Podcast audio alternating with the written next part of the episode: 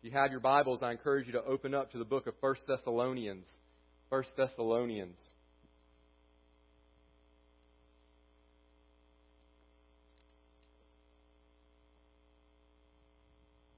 Hope you are ready to study God's Word today.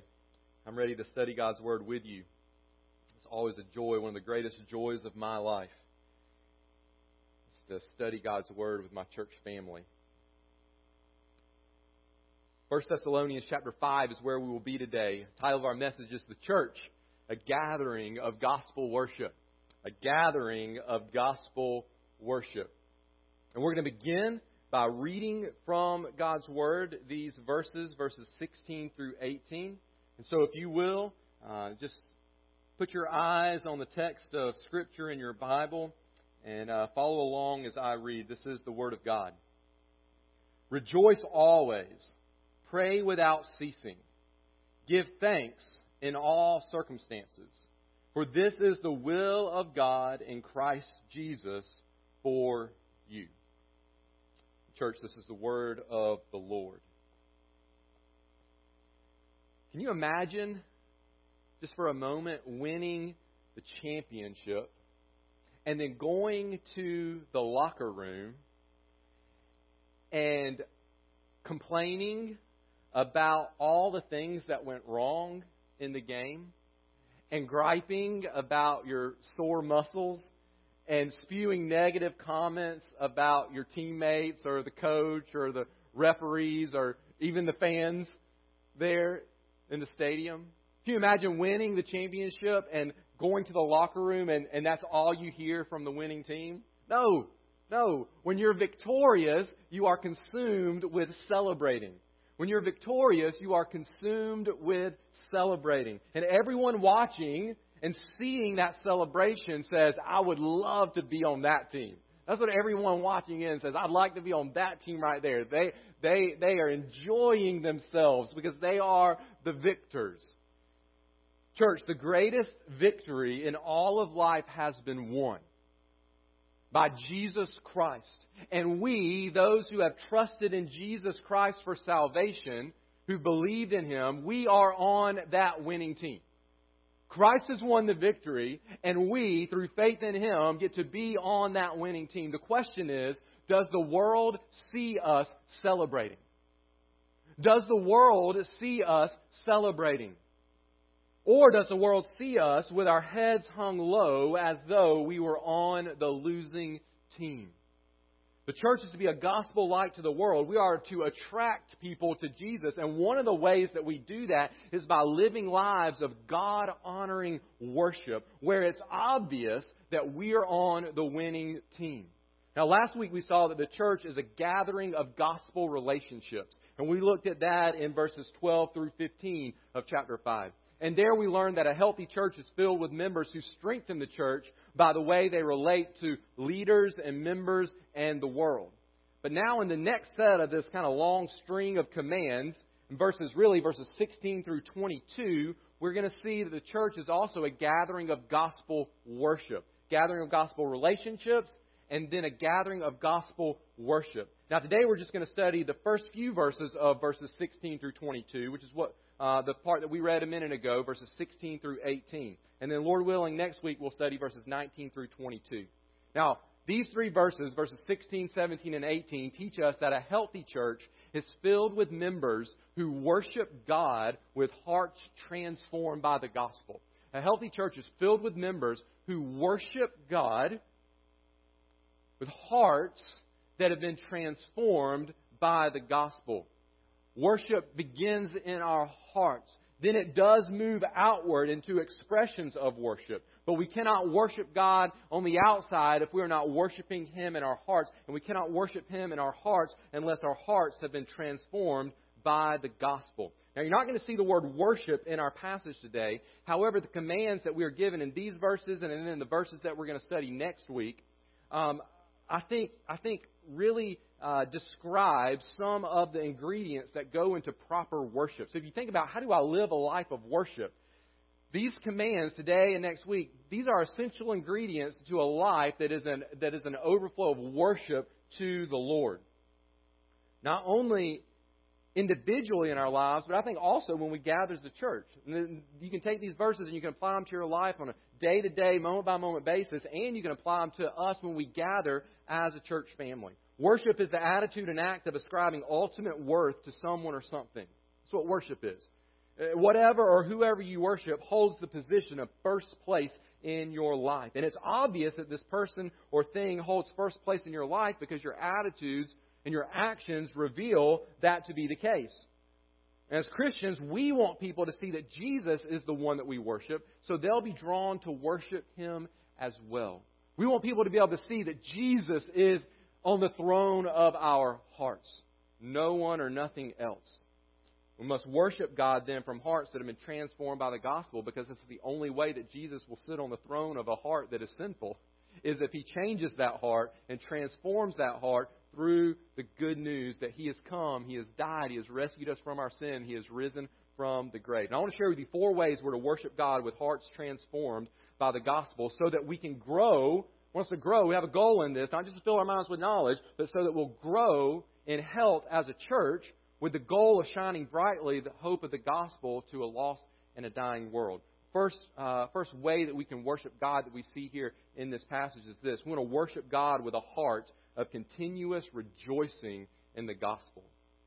We want to worship God with a heart of continuous, continuous, continuous rejoicing in the gospel. We're going to see that word continuous a lot today continuous rejoicing in the gospel. Verse 16 says, Rejoice always. That's the whole verse. Everybody should be able to go out of here today having memorized a verse of Scripture. All right? Rejoice always. Rejoice always. You, you got it. If you can say rejoice always, you've memorized a verse of Scripture today. Rejoice always. This is a short verse that is loaded with significance for our lives as Christians. The root of the word rejoice is the word joy. And as Christians, we're to have an attitude that is characterized by joy. Now, sometimes we think that joy is um, the same as the emotion of happiness, but it's, it's not exactly the same as that. You see, when we think about happiness, especially that emotion of happiness, um, that's an emotion that we feel when good things happen. But the opposite emotion would be sadness or maybe anger which sometimes are appropriate emotions that we would feel based on the circumstances that we're in. But joy is different. Joy is not a feeling of happiness dependent on our changing earthly circumstances. Instead, it is a settled state of unchanging peace and satisfaction and gladness that is rooted in the unchanging, this is important, the unchanging eternal circumstance that Jesus has paid the price for our sins and we are forever children of God. See the difference? Happiness is based on earthly circumstances that change and so we sometimes are happy, sometimes we're not. Joy is rooted in the unchanging eternal circumstance that Jesus has died for our sins and we are forever children of God. You see, joy transcends our temporary emotions because it's not determined by the temporary circumstances of life. Here's what that means it means you can be joyful while you feel happy, and you can be joyful while you feel sad. You can be joyful while you feel disappointed. You can feel joyful uh, be joyful while you feel excited. You can be joyful while you feel exhausted. All that you can insert any emotion that we may go through in life, you can be joyful in the midst of all of that. Joy is a permanent disposition of the heart placed within someone by the power of God, transforming that person's heart through the gospel of Jesus. But notice here, the command isn't simply to have joy in you. That's not what the, that's not what the command is. The command is to rejoice. Command isn't just to have joy inside, but to rejoice. To rejoice means to express the joy that we have. Let it show in the way that we live. Believers in Jesus are to always be rejoicing according to this verse. Always expressing the joy that fills our hearts. In other words, it's not a hidden joy. It's not something that, oh, yeah, I have joy, but you just can't tell. No, we're, we're to be able to uh, to show the joy that we have so that people can tell. It's one that works its way out in the way that we live and respond to the circumstances of life. Maybe you're listening to that and you say, Pastor, um, I, I, I get that, but don't you know that sometimes life is hard? Don't, don't you know that sometimes don't go, things don't go the way that I thought they would?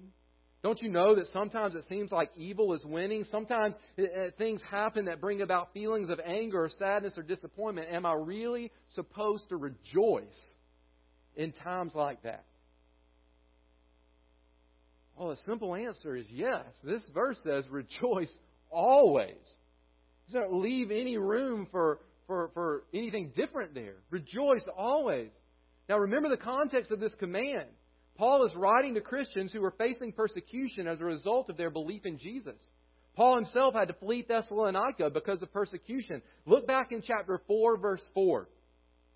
Remember, he sent Timothy to them, chapter 4, verse 4, to establish and exhort you in your faith, that no one be moved by these afflictions. I said 4. You're confused. 3. Chapter 3, verse 4. I'm sorry. Chapter 3, verse 4.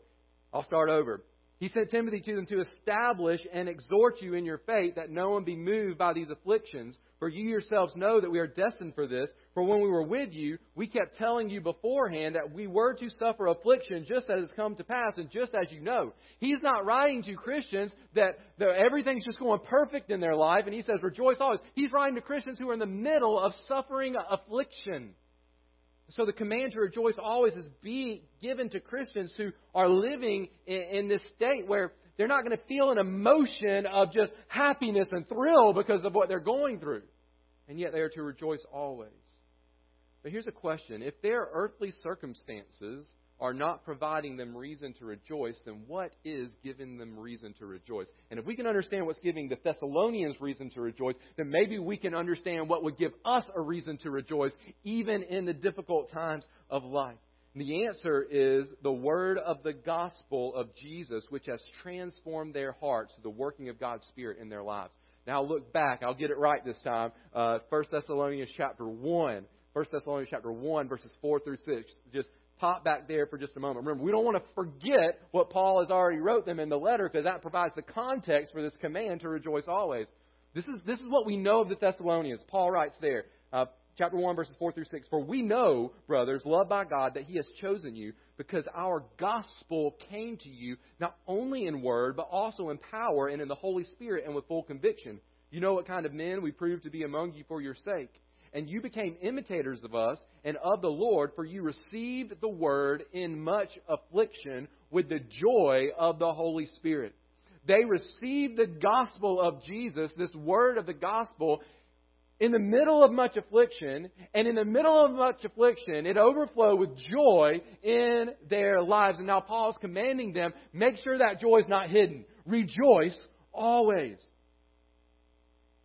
We can also learn from Paul himself. The Apostle Paul was no stranger to deep suffering. He faced rejection and beatings and stonings and lack of food and shipwreck and wrongful imprisonments, and yet joy permeates his New Testament writings, and rejoicing characterizes his response to these difficult situations. It's an incredible sh- short phrase that we find in the book of uh, 2 Corinthians, and Paul's letter there to the Corinthians. 2 Corinthians chapter 6, verse 10, Paul described himself and other servants of God as sorrowful, yet always rejoicing sorrowful, yet always rejoicing. Paul's not denying the feeling of sorrow. He's not even saying that's bad or wrong. That we will walk through times of life where we are sorrowful and yet always rejoicing. His letter to the Philippians, which he wrote while he was in prison for being a Christian, in prison for being a Christian, he said this Rejoice in the Lord always. And again, I say, rejoice. Rejoice in the Lord always. And again, I will say, rejoice. The Thessalonian Christians could rejoice always because of Jesus. Paul could rejoice always because of Jesus, and so can we. But here's a question for us Do we? Do we rejoice always? Does the world look at your life, your attitude, your words, your actions, your social media posts, your response to bad news, or your response to difficult circumstances, or your response to an unexpected change of plans? Or, or, or, can they look at what happens when we gather together and, and how we sing together and how we study God's Word together? How we fellowship together, how we gather. Can the world look at that and say, I'm not sure what it is about that person exactly, but he is always so joyful. She always seems to be rejoicing no matter what life throws at her. Can the world say that? Christian, we have been rescued from our sin, given eternal life with God, and had the deepest longings of our hearts satisfied by Jesus. We ought always to be rejoicing. And yet, I know people who, who, who would claim the name of Christ, and yet who are always complaining about something or griping about this or that. And you know what? Sometimes I join right in with them. Church, let it not be so of us. Let it not be so of us. Instead, may the songs of that great hymn be our anthem in every season of life. There's within my heart a melody. Jesus whispers sweet and low, Fear not, I am with thee, peace be still. In all life's ebb and flow. All my life was wrecked by sin and strife. Discord filled my heart with pain. Jesus swept across the broken strings, stirred the slumbering chords again feasting on the riches of His grace, resting neath His sheltering wing, always looking on His smiling face. That is why I shout and sing. Though sometimes He leads through waters deep, trials fall across the way, though sometimes the path seems rough and steep, see His footprints all the way. Soon He's coming back to welcome me. Far beyond the starry sky, I shall wing my flight to worlds unknown. I shall reign with Him on high. And then you know that beautiful chorus, right? Jesus, Jesus, Jesus. Sweetest name I know. Fills my every longing. Keeps me singing as I go. It's not about the earthly circumstances around us. It's about the one who sits upon the throne of our hearts, who has transformed our hearts. It's about Jesus. And so we worship God with a heart of continuous rejoicing in the gospel. Secondly, we worship God with a heart of continuous praying through the gospel. We worship God with a heart of continuous praying through the gospel. Verse 17 says, Pray without ceasing. I think we can walk out of here having memorized two verses of Scripture today. Rejoice always, pray without ceasing. Verse 17, pray without ceasing. Now, if you're like me, you might stop and ask, Now, how in the world am I supposed to pray without ceasing? You know what without ceasing means. this command is to pray always. Pray nonstop. Keep on praying and don't ever stop. Well, let's first look at the command to pray, and then we're going to look at the extent to which we are to pray. That second part, without ceasing, always, continuously. Let's talk about prayer for a moment. Prayer is simply the channel of communication that God has given humanity to, to, to, to talk with Him, to, to, to speak to Him. Prayer, it, the shortest definition I can give you, it's talking to God. That's what it means to pray. It means talking to God. And yet, that simple definition of prayer, along with this command to pray continuously, assumes a lot. It assumes that God can hear us when we speak to Him. It assumes that God wants us to speak to Him. It assumes we know Him well enough to speak to Him. It assumes that we are welcome in His presence to speak to Him. And it assumes that we know what to say when we enter His presence to speak to Him. There's a lot that goes into that command to pray. Now, we don't have time to talk about all of that, but without a doubt, Scripture does very clearly say that God does hear us when we pray and that He wants us to pray to Him. It's very clear in Scripture. But really, one of the bigger questions is how can sinful humans know God and be known by God in such a way that He would welcome us into His presence to pray? We ought to read any command in Scripture to pray and go, I'm not worthy to do that. I'm not worthy to do that. How can we be welcomed into the presence of God? The answer is the gospel of Jesus. You see, our sin separates us from God. Go all the way back to the Garden of Eden. Adam and Eve were kicked out of God's presence when they sinned. And every uh, human since then, except for Jesus, has been born into this world in that same state of separation from God that Adam and Eve found themselves in after they were kicked out of the garden. Now, in the Old Testament, God revealed that sinners could speak to Him if they did so through offering a sacrifice as a substitute sin bearer. God would view that slain animal as having taken their guilt and punishment and then would allow the then forgiven sinner to come before Him in prayer. But you see, this was only a temporary setup. It wasn't permanent because the blood of an animal cannot actually atone for the sin of a human. It was obvious that the Old Testament sacrificial system wasn't enough because sacrifices had to be continually made, and only the high priest could enter into the innermost part of the temple, which symbolically was where God dwelled. And he could only do that one time a year. Now, God gave this incredible visual um, barrier to help us understand how we are different from God and are not allowed into His presence. They're separating that innermost part of the temple from the rest of the temple, that inner room where God's presence dwelled, where only the high priest could go in only one time a year by offering all the right animal sacrifices. In between that room and the rest was this massive curtain that hung there. It was thick, it was huge. And it reminded people that they were separated from God. Listen, it wasn't there for decoration. It was there to remind people that they were sinners and would not be allowed in the presence of God and be allowed to live. If they walked through that curtain, they would be struck down and would die immediately. Because God is holy and we are not. However, fast forward, when Jesus died, Scripture tells us that that curtain in the temple was ripped open. Nobody ripped it open except Jesus. When it was ripped open, He opened up a way for us to come before God.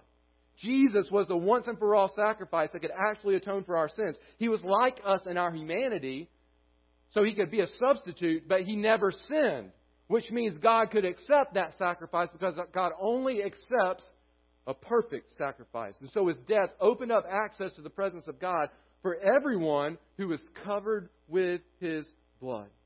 See, sinners deserve to be destroyed in God's presence, but through Jesus, sinners are cleansed from their sin and welcomed into God's presence. I love how the book of Hebrews puts it. Hebrews chapter 10, beginning of verse 19. Therefore, brothers, since we have confidence to enter the holy places by the blood of Jesus, by the new and living way that he opened for us through the curtain, that is, through his flesh, and since we have a great priest over the house of God, let us draw near with a true heart and full assurance of faith, with our hearts sprinkled clean from an evil conscience and our bodies washed with pure water.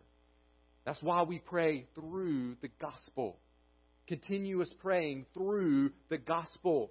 There's no other way to enter God's presence except through the blood of Jesus. Now, what about that part of that command, the without ceasing part? What, what, what does that mean? I mean, doesn't Paul know that we have to eat and we have to go to work and we have to sleep and we have to talk to other people, not just God all the time? We, we have to have conversations. Doesn't Paul know that? Of course he knew that. He had to do all of those things too. So, what does this mean? Well, when the Bible says we are to pray without ceasing, I think it means this that we are to live in a continual attitude of prayer, which often turns into actual words of prayer being spoken to God, whether quietly in our hearts or out loud with our voices. To, to, to, be always in prayer means that we are always living with this attitude of prayer. We'll talk about what that looks like in a moment. But then, when we live with that attitude, we're often going to find ourselves actually speaking to God, whether it's quietly in our hearts or whether we're actually using our lips and our tongues and our voices and we're, we're, we're speaking aloud prayers to God. Well, how, what's this continual attitude of prayer? Well, think about it this way the heartbeat of prayer is the heartbeat of dependence upon God. Every time we go to God in prayer, whether we say these words or not, we are saying, I need you. If you didn't think you needed God, you would never pray to God. You never would. Prayer is this, this incredible act of faith. You're speaking to someone you can't see, and you're basically saying, I need you. I need you. Even when you're not asking for something, even when you're not asking for help, even if you're just praising God, it's still a declaration of dependence upon God. You need Him to be those things that you're praising Him for.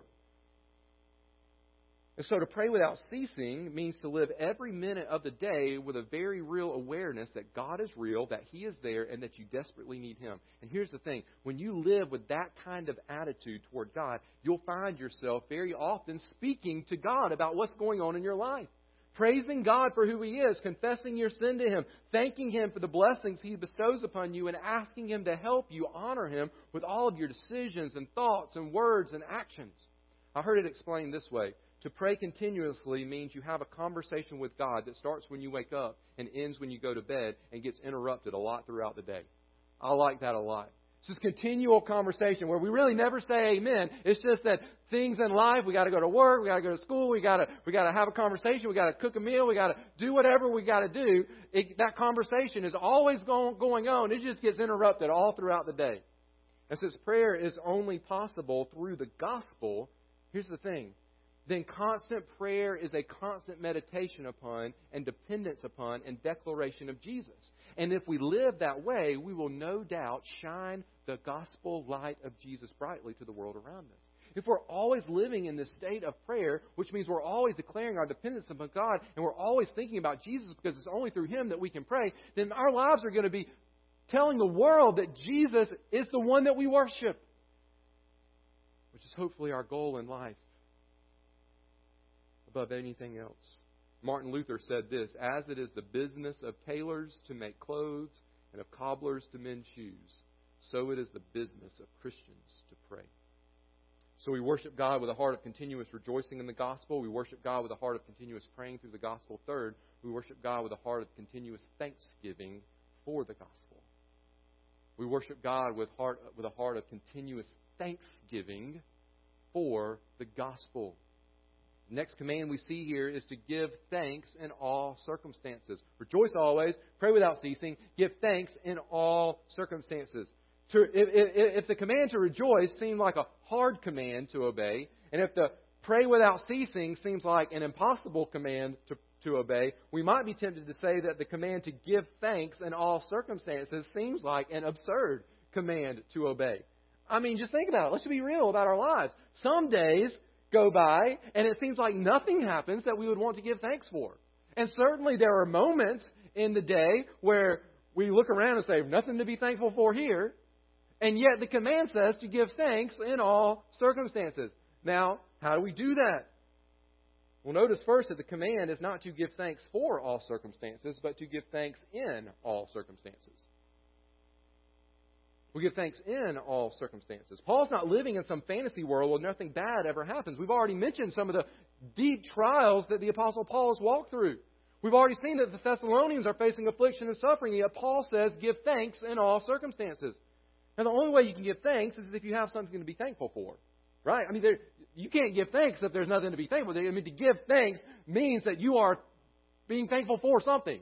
So even in the midst of all the situations of life, there must be something that we can give thanks for, or else God wouldn't give the command to give thanks in all circumstances. Church, what is it that we always have to be thankful for? Even if every single thing in our lives gets stripped away from us our home, our family, our possessions, our health we can join Job in saying, Blessed be the name of the Lord. Why? Because we've been eternally rescued from our sin, and every bad circumstance in this life pales in comparison to the blessing of forgiveness and the hope of everlasting life with God. It does. It doesn't matter what you're going through, Christian, you can always give thanks for the gospel of Jesus. After seven and a half chapters of explaining the gospel of Jesus to the Romans, Paul wrote these words in chapter 8, verse 18. For I consider that the sufferings of this present time are not worth comparing with the glory that is to be revealed to us. When we live with that attitude, we will give thanks in all circumstances. And then, I'm going to skip ahead a little bit, but going on to verses 28 through 30, he said this. And we know that for those who love God, all things work together for good for those who are called according to his purpose. For those whom he foreknew, he also predestined to be conformed to the image of his Son in order that he might be the firstborn among many brothers. And those whom he predestined, he also called. And those whom he called, he also justified. And those whom he justified, he also glorified. That is describing our lives and what's coming for us in the future as Christians. That's our lives, past, present, and future, as followers of Jesus. We have something to give thanks for, church. And then I'm going to skip ahead to verses 37 through 39. No, in all these things we are more than conquerors through him who loved us. For I'm sure that neither death, nor life, nor angels, nor rulers, nor things present, nor things to come, nor powers, nor height, nor depth, nor anything else in all creation will be able to separate us from the love of God in Christ Jesus our Lord. Church, we have reason to give thanks in all circumstances. While your circumstances may not evoke thanksgiving, your eternal position as a child of God by the grace of God through the sacrifice of Jesus on the cross must always evoke thanksgiving. Not simply in our hearts, but flowing from our hearts into outward expressions of thanks to the God who has rescued us from our sin and who is sovereign over the circumstances of all of our lives. I agree with these words that I read. Someone said this He who can say Amen to the will of God in his heart will be able to say Hallelujah also. In other words, if we trust that God is sovereign over all and can say, Amen to His plan and will for our lives, then we will also be able to say Hallelujah in every circumstance of life. In fact, Romans chapter 1, verse 21 points to a lack of thanksgiving actually as evidence that someone is under the wrath of God. One of the evidences that someone doesn't belong to God is that they don't live with, a thanksgiving, with thanksgiving to God. How unbecoming is it then for those who have been rescued from eternal wrath to fail to give thanks to the God of salvation who is saving you and keeping you and working in all of your circumstances to bring about the completion of your salvation? Someone else said it this way. Now, I, I found these words um, uh, very encouraging. It is often difficult to see the brighter side of a particular trial. But if it is our deep conviction that God is over all and that His hand is in the particular tribulation we are undergoing, then we cannot but recognize His goodness and make our act of thanksgiving. You see, it comes back to who's on the throne of our hearts. It comes back to who we're worshiping. If we are worshiping God, if our hearts and minds are centered upon Him, then we're not going to be able to help but see His hand in the workings of our life, knowing that He is working for the eternal good of those whom He is saving, and then we won't be able to help but give thanks. Imagine that someone gave you a house. I mean, this person handed you the keys to a house. Now, I'm not talking about a fixer upper. All right? They're like, where you go, thanks. I appreciate it. Now I've got the rest of my life uh, of work ahead of me trying to get this thing livable. I mean, they hand you a brand new house. It's it's it's the house of your dreams. It's, it's exactly what you want. It's yours. Now imagine that whenever that person came over for dinner in your new home, you spent most of the time complaining. Complaining about work, or complaining about politics, or complaining about the kids, or complaining that this person didn't also give you a new car to go with the house, or complaining about the future maintenance of that house. How disrespectful that would be, right? That would be so disrespectful. And yet, I think we do that. I'm just going to go ahead and say it, and just for myself and maybe for you, all the time. I feel like we do that all the time with God. He lives in us through through His Spirit, and so He's always with us. In other words, He's always over for dinner. All right, He's always with us. He's given us eternal life at the cost of His own Son, and promised to see us through to the end, which He's going to talk about in verse 23 of this passage. And yet, how much complaining and griping does God hear come out of our mouths each day compared to how much thanksgiving? Not to mention all of the complaints that are in our hearts and minds that never actually make it out of our mouths. Right? And remember, remember, He hears and knows it all. This might be a short verse, but it's very convicting. May we, as followers of Jesus, say with the psalmist, in any and every circumstance, I will give thanks to the Lord with my whole heart. I will recount all of your wonderful deeds. I will be glad and exult in you. I will sing praise to your name, O Most High. So we worship God with a heart of continuous rejoicing in the gospel, with a heart of continuous praying through the gospel, and with a heart of continuous thanksgiving for the gospel. But I think verse 19 leads us to one more way that we're able to, uh, that we need to worship God with hearts transformed by the gospel. And, and really, this last one that we're going to look at, we're going to spend a lot, a lot of time on it, but, but this last one that we're going to look at, it, it, it's really the attitude of the heart that serves as the foundation for obeying the commands to rejoice and pray and give thanks. We got to get this fourth one right if we're going to get the first three right. So, number four, worship God with a heart of continuous submission because of the gospel. Worship God with a heart of continuous submission because of the gospel. Now, when, when you see the word submission, think worship. That's what worship is. I'm submitting to this one, whoever it is we're worshiping, as, as supreme, as over me, as worthy of all of my life and affection and devotion. You see the word submission, think worship. But it is the submission to the will of God. The end of verse 18 says, For this is the will of God in Christ Jesus for you. First, I want you to notice that rejoicing and praying and giving thanks is God's will for you. Here's what that means it means it's not optional. These commands are not optional. It's God's will. If you love God, you'll obey His commands. You'll submit to His rule and authority in your life. Now, Paul's used this phrase already. He said, For this is the will of God, back in chapter 4, verse 3. For this is the will of God, your sanctification, that you abstain from sexual immorality. The commands to rejoice and pray and give thanks are just as much God's will as the command to abstain from lust and adultery and homosexuality, which means to fail to live, listen to this, church, To fail to live with rejoicing and prayerfulness and thanksgiving is just as much an offense to God as someone who is engaging in sexually immoral behavior. God looks at your and my complaining attitude the same way He would look at a porn addict. The exact same way. This is where we like to say, well, at least I don't do this or at least I don't do that. And God says, you complain pretty much all day today. How often is you giving thanks for me sacrificing my son for you on the cross. He sees us the same way. It's sin. But here's the good news, church. The fact that these things are God's will also means that He will and actually already has given you the ability to obey His commands. He doesn't command what He does not give you the ability to obey. You see, the beauty of the gospel of Jesus, the new covenant that God makes with his people, is that he gives us, through his gospel, hearts of flesh in place of our hearts of stone. In other words, that means he transforms our hearts so that we can live in obedience to his commands. And that's exactly what the end of verse 18 tells us to do.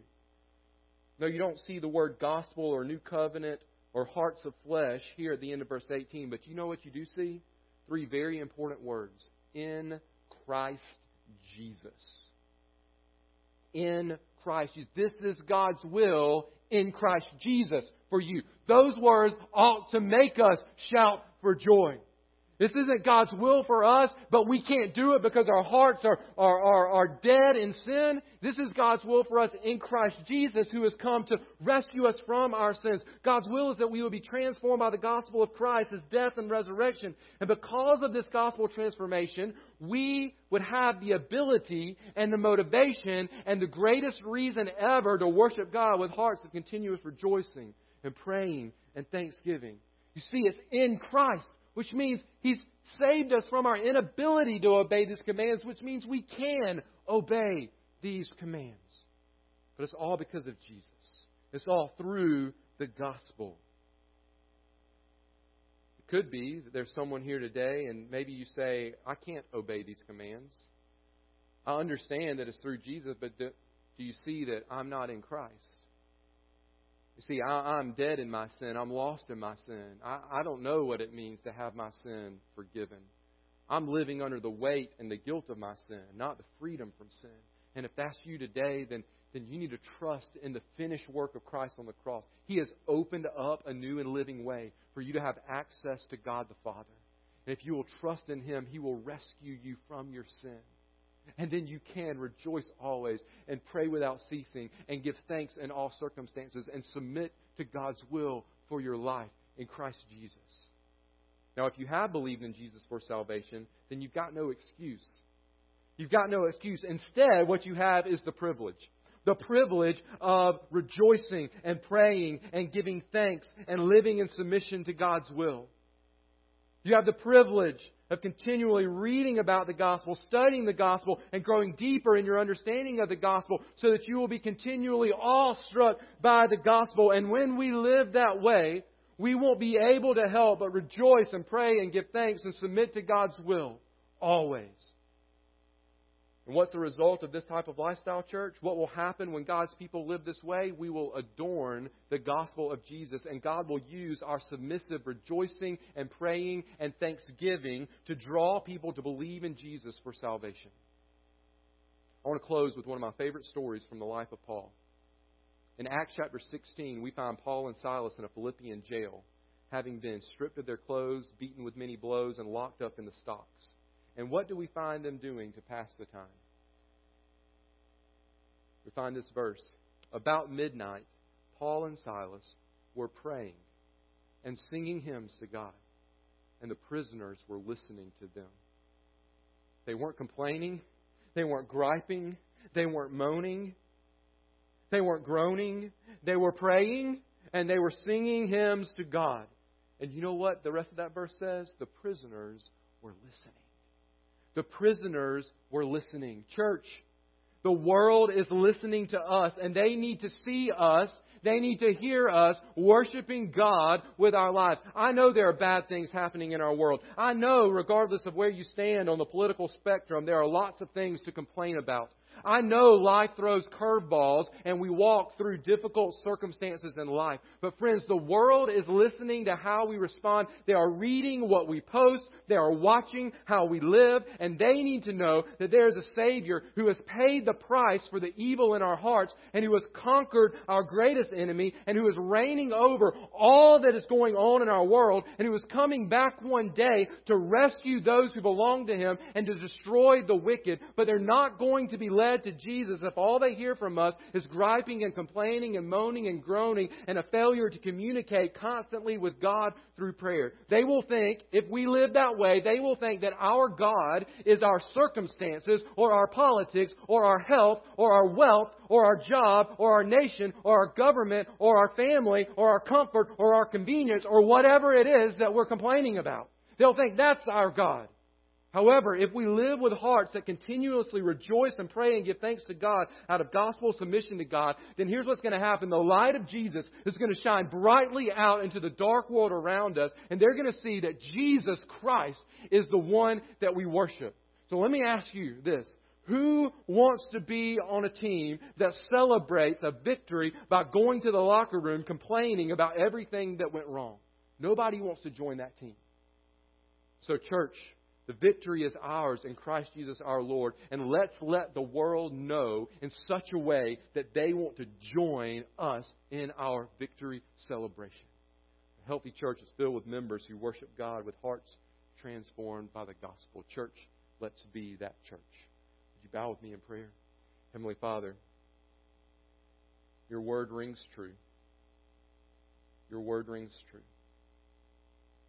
So would you help us obey? Would you help us obey, God? God, would you help us? Thank you for Jesus, who transforms our hearts and fills our hearts with joy, opens up a way for us to communicate with you always, and gives us reason to give thanks in every circumstances of life.